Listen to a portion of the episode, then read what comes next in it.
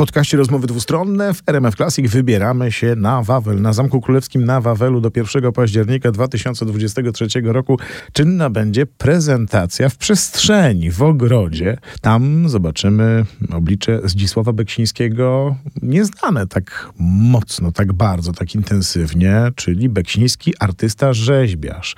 W ogrodach królewskich na Zamku na Wawelu prezentowany jest cykl głowy, a oprócz tego dwie rzeźby monumentalne Hamlet i Macbeth. O tej prezentacji porozmawiam z współkuratorką tego przedsięwzięcia, Małgorzatą Gołębiewską. Ja przyznaję szczerze, że mimo tego, że jakoś Beksiński zawsze całe życie był mi bliski i że przez biografię przeszedłem nawet nie jedną i przez dokument świetny o nim, to gdzieś e, i nawet w Sanoku byłem, e, nawet dwa razy, to przyznaję, że gdzieś e, ten wątek Beksiński rzeźbiarz kompletnie mi zaginął. On zresztą na samej wystawie w Sanoku jest schowany, a tutaj w zupełnie nieprawdopodobnym miejscu, bo na Zamku Królewskim na Wawelu, który który po pierwsze mało kojarzy się ze sztuką współczesną, raczej kojarzy się z archeologią i z historią, pokazywaną na nowo, ale ciągle e, historią. E, tutaj Beksiński, którego możemy jako rzeźbiarza odkryć na nowo albo po raz pierwszy. Tak, to było naszym zamysłem, żeby zgromadzić jak największą ilość rzeźb e, jego, jego projektu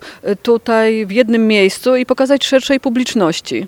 Rzeźby Beksińskiego są rozproszone. Część z nich znajduje się w Sanoku, część z pewnością gdzieś rozproszona po prywatnych kolekcjach. Zespół rzeźb rzeźb, ośmiu rzeźb podarował Beksiński Muzeum Narodowemu we Wrocławiu, kiedy już wiedział, że będzie musiał Sanok opuścić, że jego dom e, zostanie rozebrany i e, wiąże się to z przeprowadzką do bloku na warszawskim osiedlu. Wiedział wtedy, że jak gdyby ten epizod e, rzeźbiarski dobiega końca. Raz, że kosztował go wiele, jeżeli chodzi o logistykę, zdrowie, że tak powiem, był wyzwaniem dość dużym dla, dla artysty, który no nie mógł się posiłkować współpracą z odlewnikami, tylko rzeźby tworzył sam w gipsie albo, albo albo z blachy, albo z materiałów nieomalże po prostu właśnie takich zwykłych użytkowych prętów, e, blach i drutu.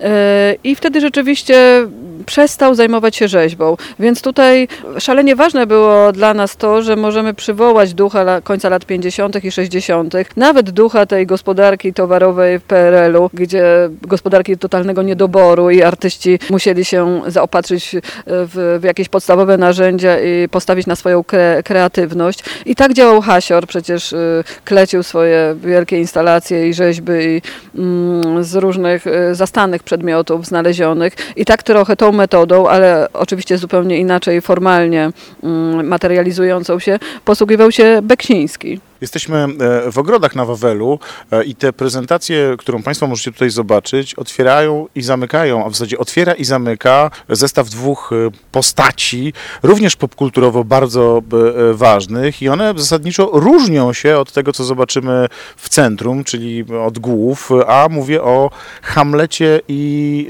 Macbecie. To są zupełnie różne prace. Tak, już w latach 60., na początku lat 60. Beksiński te prace powoływał do życia w metalu. Także mm, o ile w przypadku głów e, mieliśmy gipsowe rzeźby tworzone przez artystę, e, które e, teraz przebiegł cały proces powoływania ich do życia w brązie, o tyle, o tyle Macbeth i Hamlet, monumentalne rzeźby, już w latach 60. istniały w metalu. Ale były oczywiście robione techniką taką DIY, zrób to sam, czyli Beksiński posiłkował się właśnie zbrojeniowymi prętami, blachami, cyną wynoszoną z zakładów autosanu, podówczas tam pracował na pół etatu, więc wspomagał się pewnie lakierami przemysłowymi do patynowania tych swoich rzeźb i tak one powstawały. Nasze odlewy w brązie to już rzeczywiście po prostu wykorzystanie możliwości technologicznych, jak gdyby od modelu do, do, do ostatecznej rzeźby w brązie. Hamlet i Macbeth to mają na pewno literackie odniesienia, to jedne z nielicznych rzeźb, które, którym artysta nadał tytuły. E, jedna z nich, e, właśnie oryginał z lat 60., znajduje się w BWA w Rzeszowie, druga w stałej ekspozycji Muzeum Historycznego w Sanoku. Rzeczywiście są to piękne rzeźby. Mm, postać Macbeta to postać klęcząca, dramatycznie wyciągnięte ramiona ku górze, mm, taka, taka postać e, pokonana. Natomiast Hamlet to ta wysmukła, przeskalowana, e, z kolei figura ludzka, z takimi aluzjami oczywiście do figury ludzkiej siedzącej, trochę jak gdyby uformowana w formie tronu e, i na niektórych fotografiach archiwalnych z lat 60., kiedy ta rzeźba stała jeszcze w domu, która jednocześnie była był pracownią artysty i miejscem spotkań. Y, Istnieje właśnie zdjęcie, kiedy Zdzisław i Zofia Beksińscy pozują mm, po obu stronach tej rzeźby, a mały, wówczas kilkuletni Tomek siedzi sobie na tym Macbecie niczym na tronie. A między Hamletem a Macbethem na no, ponad 100 metrach e, głowy. E, no i tutaj chciałbym zapytać o ten sam proces technologiczny, bo wy tak naprawdę je e, stworzyliście. Tak, y, Muzeum Historyczne w Sanoku w 2001 roku otrzymało y, na, na, na podstawie testamentu Beksińskiego, który już wcześniej sporządził, y, że będzie po prostu y, dbało o spuściznę Beksińskiego, także, także jego dorobek artystyczny, jak i autorskie prawa majątkowe przeszły na rzecz muzeum. I muzeum od lat promuje twórczość Beksińskiego, oczywiście w swojej siedzibie, remontując czy, czy, czy, czy tworząc wręcz całe skrzydło w zamku, gdzie stała Galeria Beksińskiego się znajduje, ale też różnymi wystawami zewnętrznymi i kolaboracjami stara się właśnie przybliżyć ważne, y, a rzeźby na pewno są ważnym epizodem w twórczości Beksińskiego y, jako całego zjawiska w sztuce współczesnej.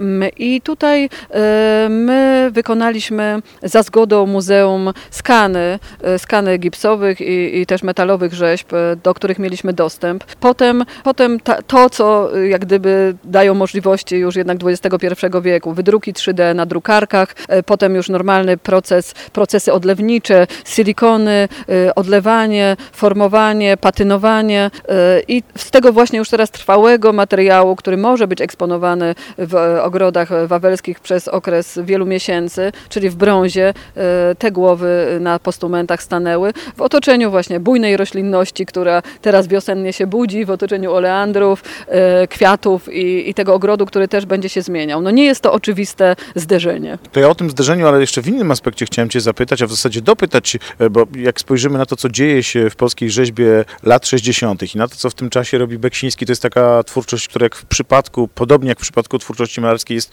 czymś kompletnie osobnym? Wielu badaczy, którzy w ogóle choć trochę dotknęli tematu rzeźby Beksińskiego, powołuje się na Henry Moore'a. Henry Moore miał w 59 wystawę w Zachęcie w 59 roku i, yy, i na pewno echa tej wystawy dotarły do Beksińskiego, tak jak dotarły do całego środowiska właśnie ówczesnych rzeźbiarzy. Wręcz krytyka artystyczna pastwiła się nad niektórymi z nich, mówiąc, że och, przy okazji wystawy Mura wreszcie polscy artyści mogą zobaczyć oryginały e, swoich prac. Więc, więc tak to wyglądało. I Beksiński tych inspiracji się absolutnie nie wypiera, natomiast e, no, wcześniej tworzył sztukę awangardową. E, pewnie inspirowało go zarówno właśnie asamblaże, malarstwo materii, tworzył różne reliefy przestrzenne z różnych dziwnych tworzyw. Sztuka abstrakcyjna go inspirowała, przecież miał szansę na stypendium w Muzeum Guggenheima, które, które odrzucił w roku 60.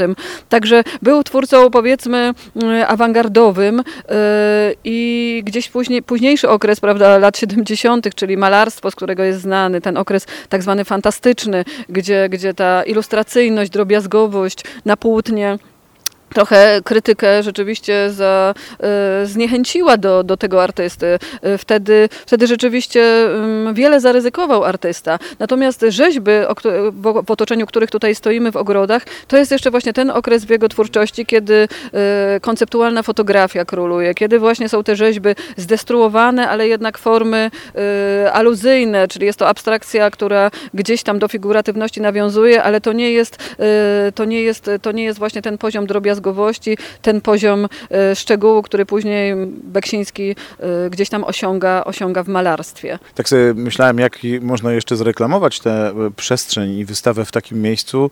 To po pierwsze będziecie Państwo mogli się pochwalić tym, że oto na Wawelu spotkaliście pracę Beksińskiego, a po drugie zawsze w jakiejś inteligentnej, kulturalnej dyskusji można zabłysnąć mówiąc, a rzeźby, rzeźby Bekińskiego widział i myślę, że to może być, e, może być dobry pretekst, by, by Wawel odwiedzić. E, czy w ogóle wszystkie te e, dzieła rzeźbiarskie i formy rzeźbiarskie Beksińskiego są dobrze skatalogowane? Wszystko, co zaprojektował mamy?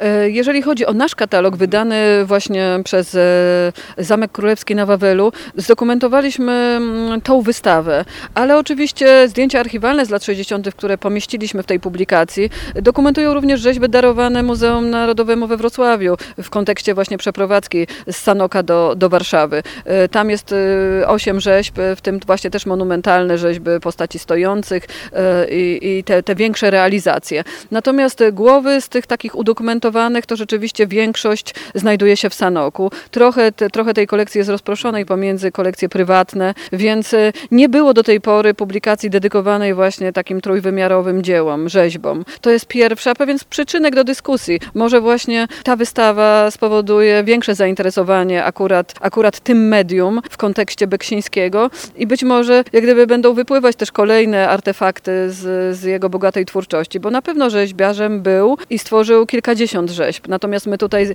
prezentujemy zaledwie właśnie e, kilkanaście, więc być może należy sobie zrobić taki artystyczny tour po miejscach, które w ogóle prezentują twórczość Beksińskiego, e, a w tym konkretnie rzeźbę. Oprócz głów znajdują się jeszcze tutaj trzy reliefy na, tej, na, na naszej wystawie, e, takie właściwie bardziej płasko opracowane tablice z różnymi inskrypcjami i, i dla mnie bardzo tajemniczymi znakami. Więc ta wystawa, trzeba powiedzieć, jest dla nas takim jakby pierwszym krokiem, zadawaniem pytań, co by było gdyby, gdyby nie wyprowadził się z Sanoka, gdyby kontynuował twórczość rzeźbiarską. Może wtedy te proporcje pomiędzy właśnie e, znajomością jego malarstwa, a znajomością rzeźby byłyby, byłyby bardziej, bardziej zrównoważone. Beksiński szalenie dużo rysował i, i dużo właśnie tego typu głów, tego typu przedstawień, Macbeta, Hamleta y, widzimy też w jego twórczości rysunkowej. Głowy rysował też na papierze pakowym. Ten szary papier pakowy, prawda, formatu 100 na 70 zapełniał rzeczywiście y, podobnymi formami, y, które później w rzeźbie znalazły swoje odzwierciedlenie.